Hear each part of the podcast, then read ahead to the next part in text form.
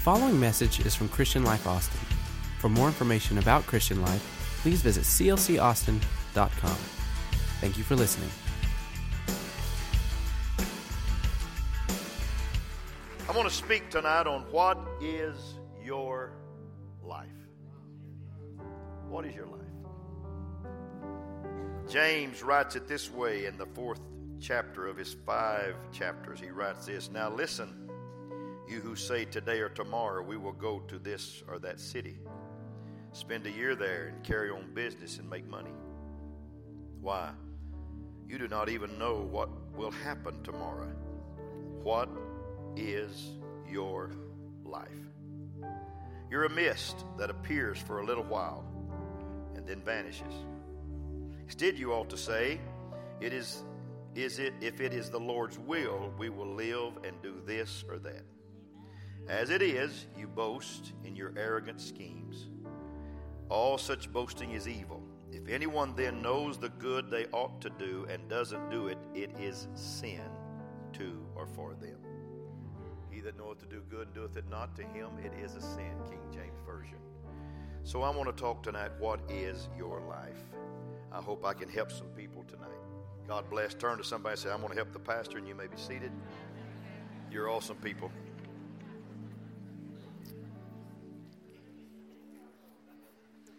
Historian H.G. Wells died in 1946, and many newspapers quoted the last words that he ever spoke. Friends and nurses were busy about the bedside trying to be as helpful as possible in his last hours, adjusting the pillows and pulling up the covers and giving sedatives, etc. And Wells finally turned to them and said, Don't bother me. Can't you see that I'm busy dying? It was the last flicker of humor from a gallant, beautiful spirit. I've been thinking about that lately, about the way people die. Sounds morbid. Says a lot about how they have lived. My father in law, when he was passing, said, Boys, I've taught you how to live all my life. Now I'm going to teach you how to die. And we watched him die one of the most beautiful deaths that I've ever seen. In fact, it says almost about everything of how people have lived is how they die. We all need to ask the question Am I living in such a way that I could share at least a little bit of humor on my deathbed? Tony Campolo is a hero of mine. He's an author, a great Christian communicator, and he tells about the Black Baptist Church, of which he's one of the associate pastors in Philadelphia, Pennsylvania. They celebrate what they call Student Recognition Day once a year. In one of those services, after a few students had spoken, the pastor stood up and said, Young people, you may think that you're, uh, you, you may not think that you're going to die, but you are. One of these days, they'll take you to the cemetery, they'll drop you in a hole and throw some dirt on your face, and we'll go back to the church and eat some barbecue and potato salad. How's that for a sermon opener? But what an unforgettable underscoring of the inevitable fact, fact that death will come unless Jesus comes first. What will, what will we be doing on our deathbed? What might we be saying? What are we are all going to die, we know it, but do we live as though we know that we're going to die? Do we live that way? James emphasizes in the book that I have read to you the truth that life of faith is one of daily dependence on the Lord. Our day to day planning must always be made with the awareness that our minutes, our hours, and our days are subject to the will of God. He describes our life as a vapor or a mist that appears for a little time and then it vanishes. And then he adds that to our attitude at all times must be if the Lord will, we shall live. And we shall do this or that in the 15th verse. Now, these words are not intended to minimize right planning and preparation for each day of our lives, but to stress, folks, the overriding importance of living each day in complete dependence on Almighty God in our life. We need God in our life. So, in the midst of this passage, James asked the penetrating question What is life? What is life? And he helps us answer it. Arthur Miller wrote a play called The, the Price, and in it, a middle aged couple are reminiscing. Life had turned out to be a disappointment, and they thought they had everything in life mapped out. And they knew what they wanted to do and the academic degrees to provide what they wanted to do. Their goals seemed clear, but they never realized those goals. And at the climatic moment of the play, the woman said to her husband, Everything was always temporary with us. I want you to hear this. It's like we never were anything, we were always just about to be.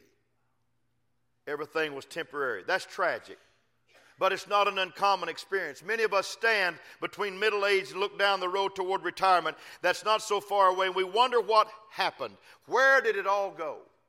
Where did it all go? Where did we make the wrong turn? Or maybe we didn't make the wrong turn. Maybe we didn't make a turn at all. Or maybe at a crucial moment we failed to decide. We were too afraid to take the risk. So we stand asking the question, as the song says, is that all there is? It doesn't matter where we are in life or how old we are, the question is always appropriate. What is your life? James said it was two things. He said, Life is a gift. Say, Life is a gift. And implicit in the scripture is the second answer life is an opportunity. Say, Life is an opportunity. So let's look at life for a moment in this fashion a gift and as an opportunity. Before we go into that, I want to give you just one story that makes all the difference in the world how we see life. The story is told by a particular man named Adler of an intriguing encounter that took place several years ago in 1930 at an inner Austria train station. And a well dressed businessman got off of the train and was walking through the lobby when an alcoholic beggar stopped him and asked for just enough money for one more meal. And the businessman said he did not usually respond to those requests, but he would on one condition. He said, Tell me how intelligent, an intelligent looking person like you could appear to me, that it, as you appear to be to me, has allowed yourself to get into these straits that you have to go through train stations and ask for money for another meal. And with that, the beggar turned red and his face was with, was with anger. And he said, Listen, if you had what happened to you, what happened to me, you wouldn't be asking that question. You would be at exactly where I am today. He said, I've never had a chance in life. The cards were stacked against me from the first. I am one of several children. My mother died when I was young, and my father was an abusive and very cruel man. And the state had to finally intervene and take my brothers and sisters and me from him and put us in a government run orphanage. And we lived there for several years, and then World War I came. And, and one night, a battle raged around our orphanage, and the building caught on fire, and I had to flee into the night. And I've never since seen any of my family. I don't know whether they're alive or dead. It's been that way all my life. And every time I try to get on my feet, something knocks me back down. If you had happened to you what's happened to me, you wouldn't be so smug, sir. You would be standing in these very shoes that I stand in tonight. And the businessman said, It's interesting you should say that. Because as you tell your story, it does fact, in fact parallel my own. I too was a, one of several children. My mother died. My father was a cruel and irresponsible man. I had to be taken away with my brothers and sisters from him. I too lived in an orphanage. And by the way, it caught on fire one night in battle. I too had to flee I lost all touch with my family, and yet somehow, in all of this, I have always felt that I needed to fight back. Somehow I felt that I needed to make not the most, but the best of circumstances. I've never thought of myself as a victim. And they began to talk more fully, and as you probably have anticipated, they discovered that they were, in fact, blood brothers separated years before by the accidents of war and now mysteriously intersect in life again. And Dr. Adler uses this story to raise a perplexing question Why is it that we humans respond so differently to the same circumstances in life? Oh, I want to preach tonight. Two individuals who had the same genetic background, The same things happened to both of them, and yet one of them had allowed those events to knock him down and to crush him to the ground, while the other, like a sail tacking into the wind, had somehow used the things that would go against him to be the energy to move him forward.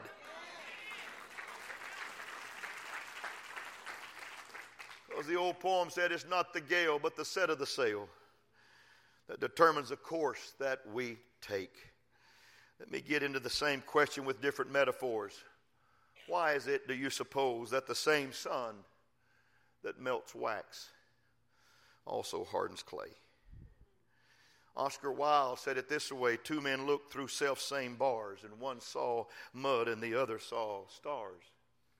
Two people, the same landscape, landscape, one pair of eyes gravitate down to the grimiest, the mud. The other, for some reason, reaches up to the highest and the best. Why is it that we respond so differently to the same set of circumstances? Can I tell everybody in this house that good things and bad things happen to all of us? Well, I want to preach right now. I want to declare something right now. I want to open my heart and preach to you. The same sun that shines on you shines on me. The same, the same moon that shines on you shines on me. The same tragedies that happen in your life happen in other people's lives. And I've often wondered why some people can come to church and it seems like they're living on the hallelujah side all their life, while other people feel like they can't get up off the ground. I'm here to declare to you life is a, is a, is a, is a, is a gift. Do you hear me? Life is a gift and it's also an opportunity. And I choose to take the opportunity of life to do my very best in this life. Because I promise you, there's one that lived a life for me so I could live a life for him. Somebody help me preach right now. It makes all the difference in the world how we look at life. Everybody say, Life is a gift. See, life is an opportunity. So, firstly, let me talk about a gift to you tonight. Let me talk about a gift. Life is a gift. There was a boy named Geddes MacGregor. Tells about when he's about six years old. He used to go with his mom to his grandma's house every summer. And one year when he was six, the two ladies were sitting on the back porch and relaxing, and the grandmother said offhandedly, I'm so glad, darling, that you all decided to have little Geddes because he's been such a pleasure to us all. She didn't know that little six year old ears were anywhere in earshot. But can I tell you, parents, something? When you start talking, they listening. Is that enough? Should I go deeper into that? When my parents used to get together with their brothers and sisters, there was one kid that was so secluded in a corner of the living room I was behind the table in the dining room, but I heard everything that was said when I was a kid. And many times it was after stories that I shouldn't have heard, and Dad got his belt out and chased me to the room and said, Get out of here, boy. And when I got out, I came right back when he sat down. Because I was always interested in what was going on. And remember, if your pastor did that, your kids will do that too. They're going to listen. So the little boy, little Geddes, climbs up on the porch and he said, What do you mean, grandmother? I'm so glad you decided to have Geddes. And at the point, he learned something about his origin he had never known before. His mother was 48 when she had conceived him. And back in that time, literature was about the problem that attends pregnancies when mothers were that age was not good. So discussion with the family doctor had been frequent. Should we or should we not? Should they have a therapeutic abortion to protect the life of the mother, or should they go forward and have the child. This is what the grandmother was referring to. And at the last moment, they decided to go forward and have the little boy ahead and risk the pregnancy. And that's how the little life came into this world. And with this brand new information, this little boy ran away from the porch. And he wasn't sad, he was excited, but he went and found him a little place to sit down. And he, he got to himself and he started assimilating all this information. As he sat alone, six years old, there came to this precocious childhood fantasy two very vivid images. In the first image, he saw himself in a line of people walking step by step to this big old portal, this big old door that had something written across it, a single word verse. And he said, as he reached toward the door, suddenly a hand reached and pulled him from the line and said, You've been disqualified. You cannot be born. And for the first time in his little life, the, the shock that never, of never getting to be hit him with all its force. And the terror of never having gotten access to the world came home to him for the first time. But then he said that image dissolved, and the same image reappeared again. Again, he was in line. Again, he was moving to the door. Only this time, he made it through. This time, he got to be born. And Geddes said, from that day forward, he's never taken life for granted for a single moment. Realizing how close he came to not getting to be has made the wonder of aliveness an astonishing, gracious gift that really is. I want to ask somebody here tonight do you see life as a gift? Do you get up every day hating the fact that you're alive? Or do you get up every day thanking God that you have another day to share the goodness of God? Has life dealt you such hard blows that you feel like that you could just die and nobody would miss you? Or do you get up every morning saying, I'm so glad that I'm alive in this world? and I get to live for God one more day, and I get to have an opportunity to do something great for the kingdom of God. Life is a gift. That's why we call it the precious present. Everybody that's happy to be in church on Wednesday night, clap your hands real big and say hallelujah to that. Come on.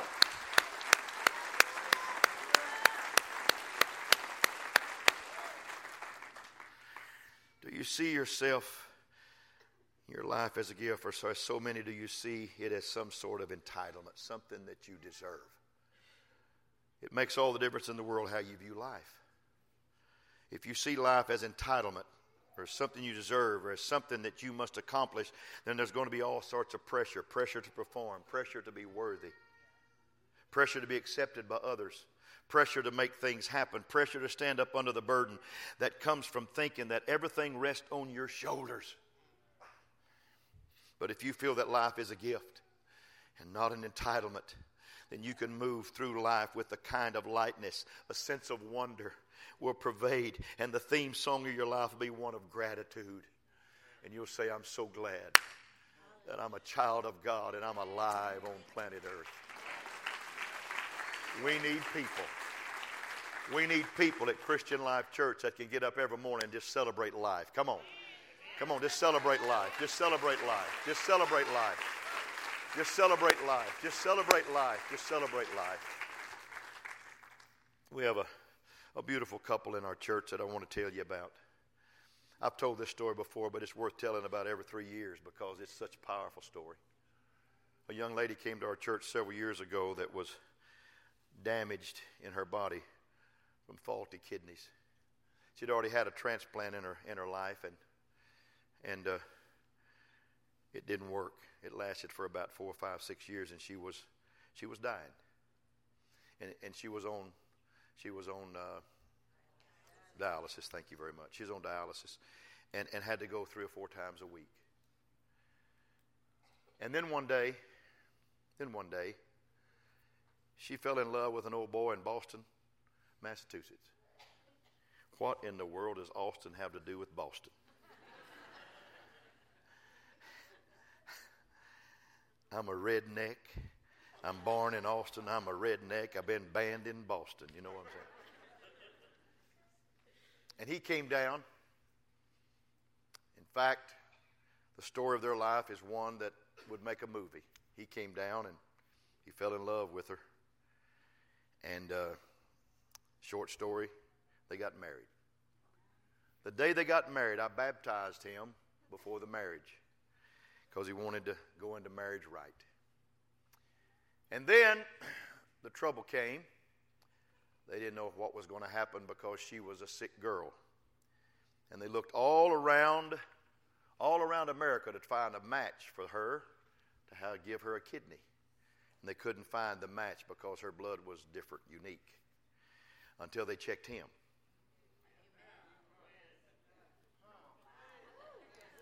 And he was a perfect match to give his new wife a kidney. Don't you think God's got you covered?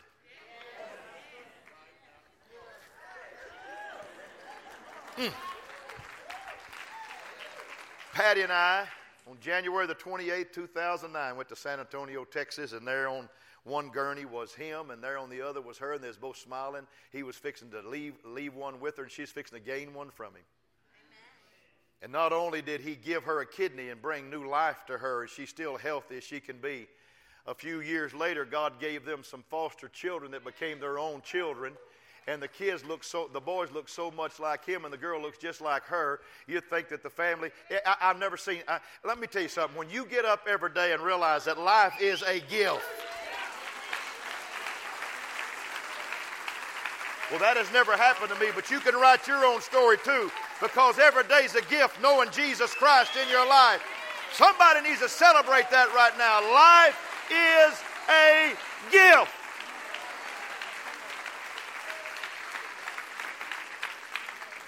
Well, you don't know my story. I don't need to know your story. I just need you to know that every day is a precious gift, and you start seeing it that way, and everything will start looking a whole lot better in your life. The second thing I want to talk to you about is not only a life a gift, but as a gift, it's an opportunity.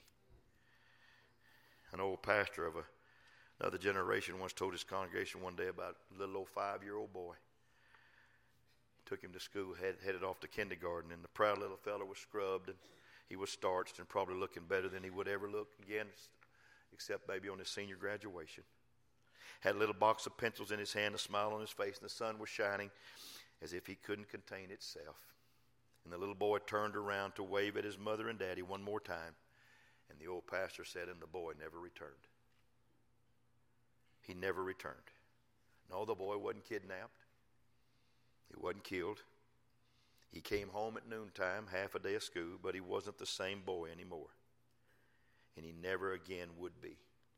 He had launched out into a sea of a new life, and that's the picture of life. Life is an opportunity. I've got a three year old granddaughter that I admire because she really does love her Bo Daddy. In fact, all seven of my kids do. They really love me around Christmas. and they're sweet people.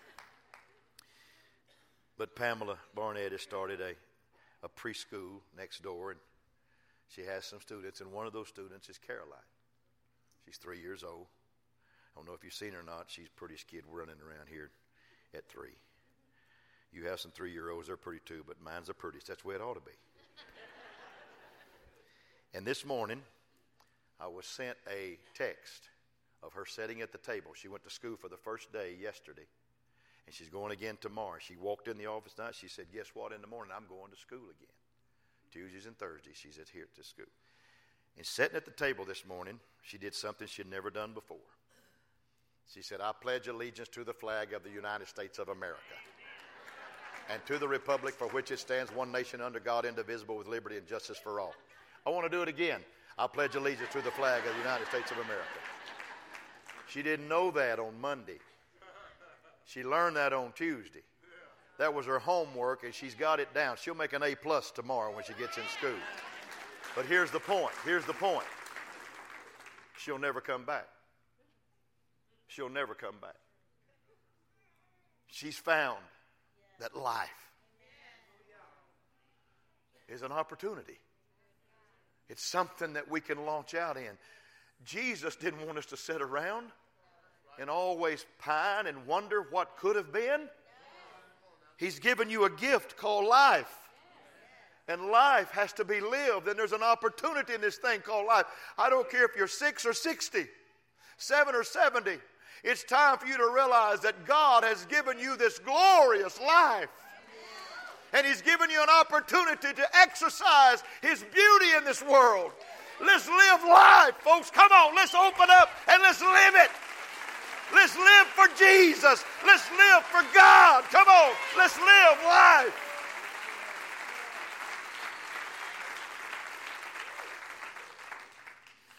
teacher once conducted a class to some kids with some jumping fleas. They, she brought a bunch of fleas. They put them on the table, and the students put hundreds of fleas there in the table, and they observed how they jumped. And then they took a large glass container and put it over those fleas. And those fleas still jumped. But when the fleas jumped, they kept hitting the top of the container. Then after a while, They finally realized I couldn't jump any higher. They, they measured their jump. They jumped as high as the container was. Then they took the container off, but the fleas continued to jump to the same height as if the container was still there. That's the parable of life. We too easily allow limitations to limit us. We settle for less than is possible. We allow mediocrity to become the mean and the standard of our life. So we're not faithful. We're not good stewards of the gift God has given us. That's glaringly illustrated in our stewardship of our praise and our financial resources. Let me preach to you right now. There should never be a day you walk in here and give God some half baked praise. There should never be a day you walk in a prayer room or come to this altar and give God half of your heart. You ought to open up every morning and say, I'm so glad that you lifted me from the miry clay. I'm so glad you established my going. I'm so glad you helped my life. I'm so glad you blessed me with life. I am so glad. Folks, I promise you, the Lord may come and get me real soon. I don't know when that'll be, but I promise you this until He comes and gets me, or we all go home on that great getting up morning. I'm going to wake up every day so happy to be alive because I've got a gift called life. And so thrilled to have an opportunity in this life to be all that I can be for the Lord Jesus Christ and for my family and country. Amen. Amen. Amen. You know, you know, I, I look at I look at life, and, and this is just where I'm just going to walk away here and just preach. I look at I look at people's life, and I've seen God bless people. You know, my wife, my wife's dad used to take them to East Texas to state parks for vacation. It just makes me sad when she tells that. It just makes me sad. And they would go and they would stay in these little these little houses, and they wasn't air conditioned, and that was their vacation. A little bitty church in Houston. Now that church has over 8,000 members. But when Dad had it, it was great. He, he took it very small, and it was just trying to grow. And they'd go on these vacations, and, and guess what? My wife don't go on those kind of vacations anymore. We do better than that now. And and and and and, and I remember when I wore hand-me-down clothes. I hated being the younger brother. I hated it because I had to wear everything Eddie had. And Mama said it looked better on me than it did on Eddie. She was not telling the truth. She just wanted to make me feel good.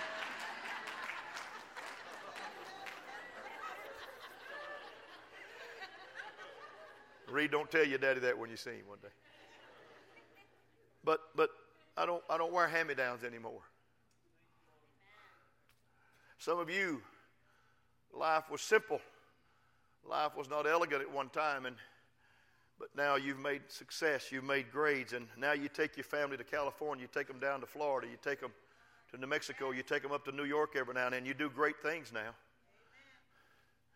But the one that gave you that life, the one that gave you that life, the one that gave you that opportunity, is the one that you need to be blessed in more than anything that you ever gain in this life.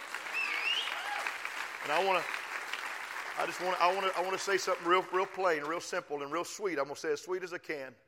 I promise you, if you're still giving the same offerings that you gave when you was going to East Texas to, to state parks, to Jesus Christ, who's given you the opportunity to have abundant life, then you need to get a hold of your stewardship and say, I'm going to start giving more because God's blessed me with more. I'm going to bless God with more. God's blessed me with more. I'm going to praise Him more. God's blessed me more. I'm going to be in church more because there's nothing like loving God with everything that you have because He's the giver of life. Can you clap your hand? James said, you don't go to a town and say, I'm going to make a lot of money. You don't go there and say, I'm going to do this. Say, if God wills, it's all about the kingdom of God in your life. And when God wills you, He can take you to heights you've never known before. He can bless you like you've never known you'd be blessed before. But you need to understand God needs that reward as much as your family needs that reward.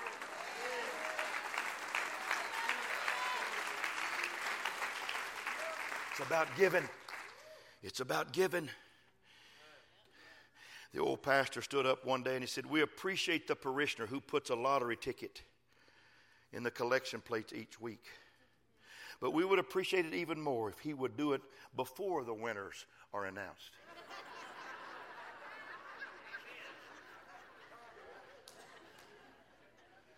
Why is it that we have this gift called life and this gift called opportunity. And we hold back on the one that gave us the gift and gave us the opportunity.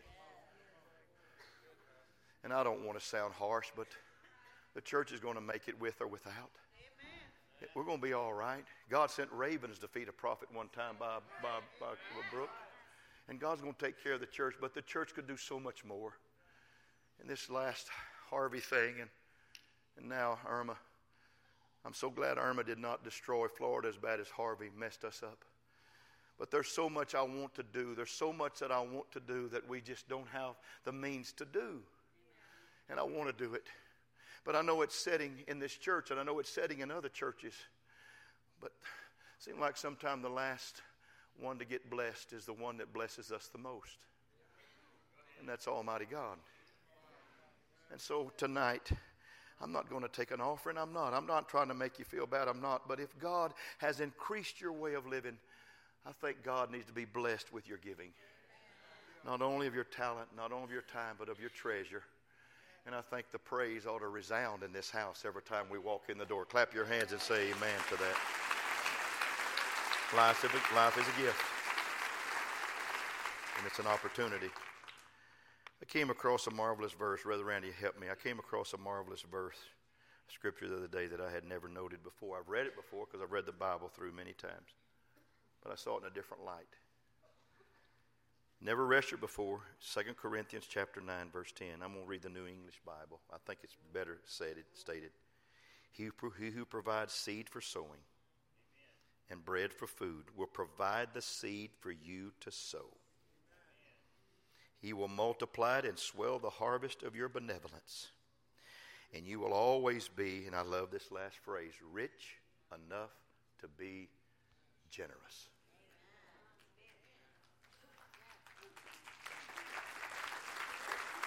That hit me so hard. Rich enough to be generous. Oh, to be rich in that way. And any of us can be. Because you see, it has nothing to do with how much we earn or how much we have. We can all be rich enough to be generous to the kingdom of God. And we will be when we see life as a gift we see life as an opportunity to be faithful and an opportunity to practice our praise and our stewardship to the Lord. I thank you tonight for letting me talk. This is just one of those nights that I felt compelled. When I when I when I view the tragic things that happened in our lives in Houston, these people are without homes, some of them, many of them. And I wished, I honestly wish that I had lottery type money I would walk the streets of Houston, Texas, and I'd give it away. Well, Pastor, you'd just be running people. Well, at least they'd have something to be run with.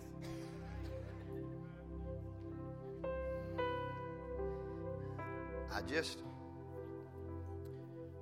you know, the thing that moved me more than anything was when, when Irma came through the Caribbean and went through some of those islands where those people just live in those little tin places and those little roofs are just thatched and you know a little old whirlwind will blow it over sometime. I saw a little woman being interviewed and she said i lost everything but i just want to say thank you jesus for letting me see another day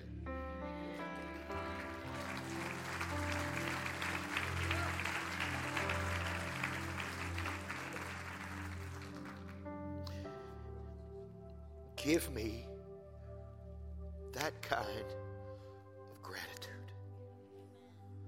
Give me that kind of meaning of life that every day is precious and every day is a godsend and every day is an opportunity to see my life get better with Jesus Christ. Amen. Stand to your feet and clap your hands. You're wonderful people, and I love you very much. Stand to your feet, and clap your hands all over the house. Amen. Amen.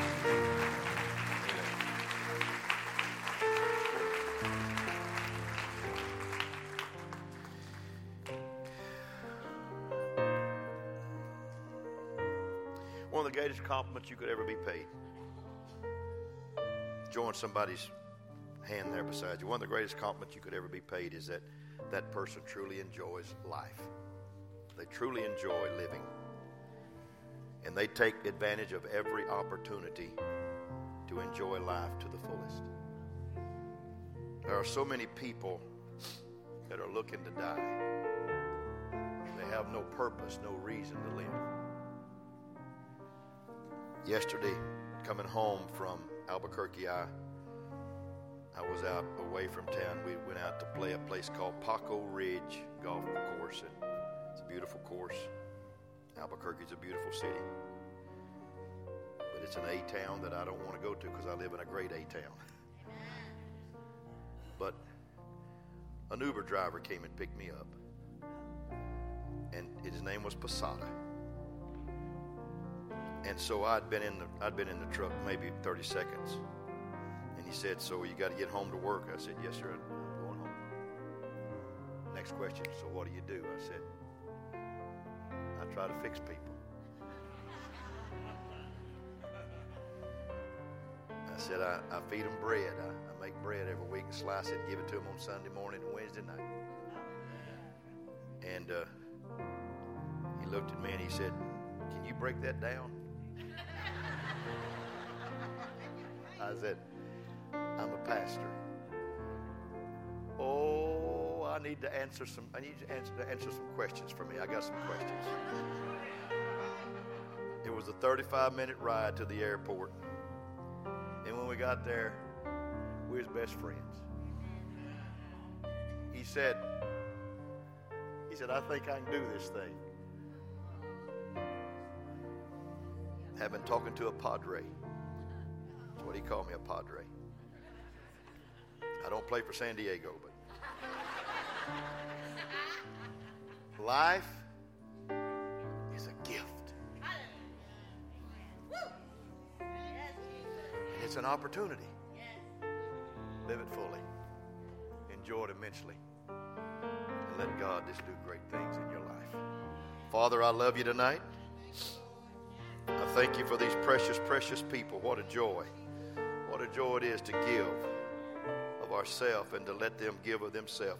I'm so proud of these folks, God, that show up on Wednesday night to hear the word of the Lord. I'm so proud of them. I honor you. Thank you for life. Thank you for liberty. Thank you for the pursuit of joy in our lives. Thank you, God, because you just fix us when we don't seem like we can be fixed. But if we get up appreciating every day and understanding that I've got another gift today I'm going to live, I've got another opportunity today I'm going to be blessed, that we'll see life in a different way. Now, bless our visitors, bless our guests, and bring us back on Sunday morning for a great, great day. May the praise singers sing like they've never sung before. May our worship be as beautiful as it's ever been. May we enjoy being together in God's house. And Lord, if we're in town, let us be here. Let us show up. Let us be a part of something great and glorious. Because you showed up last week and gave us 80 salvations and gave us 52 baptisms. God, we need to show up Sunday morning and honor that. Thank you for another day. Thank you for blessing. Thank you for joy. Thank you for unspeakable goodness in our life. I love these people, and they love you, and I love you, Jesus. Now bless us. Take us home. Let us be safe. In Jesus' name, amen. Stay as long as you want to. You're special people.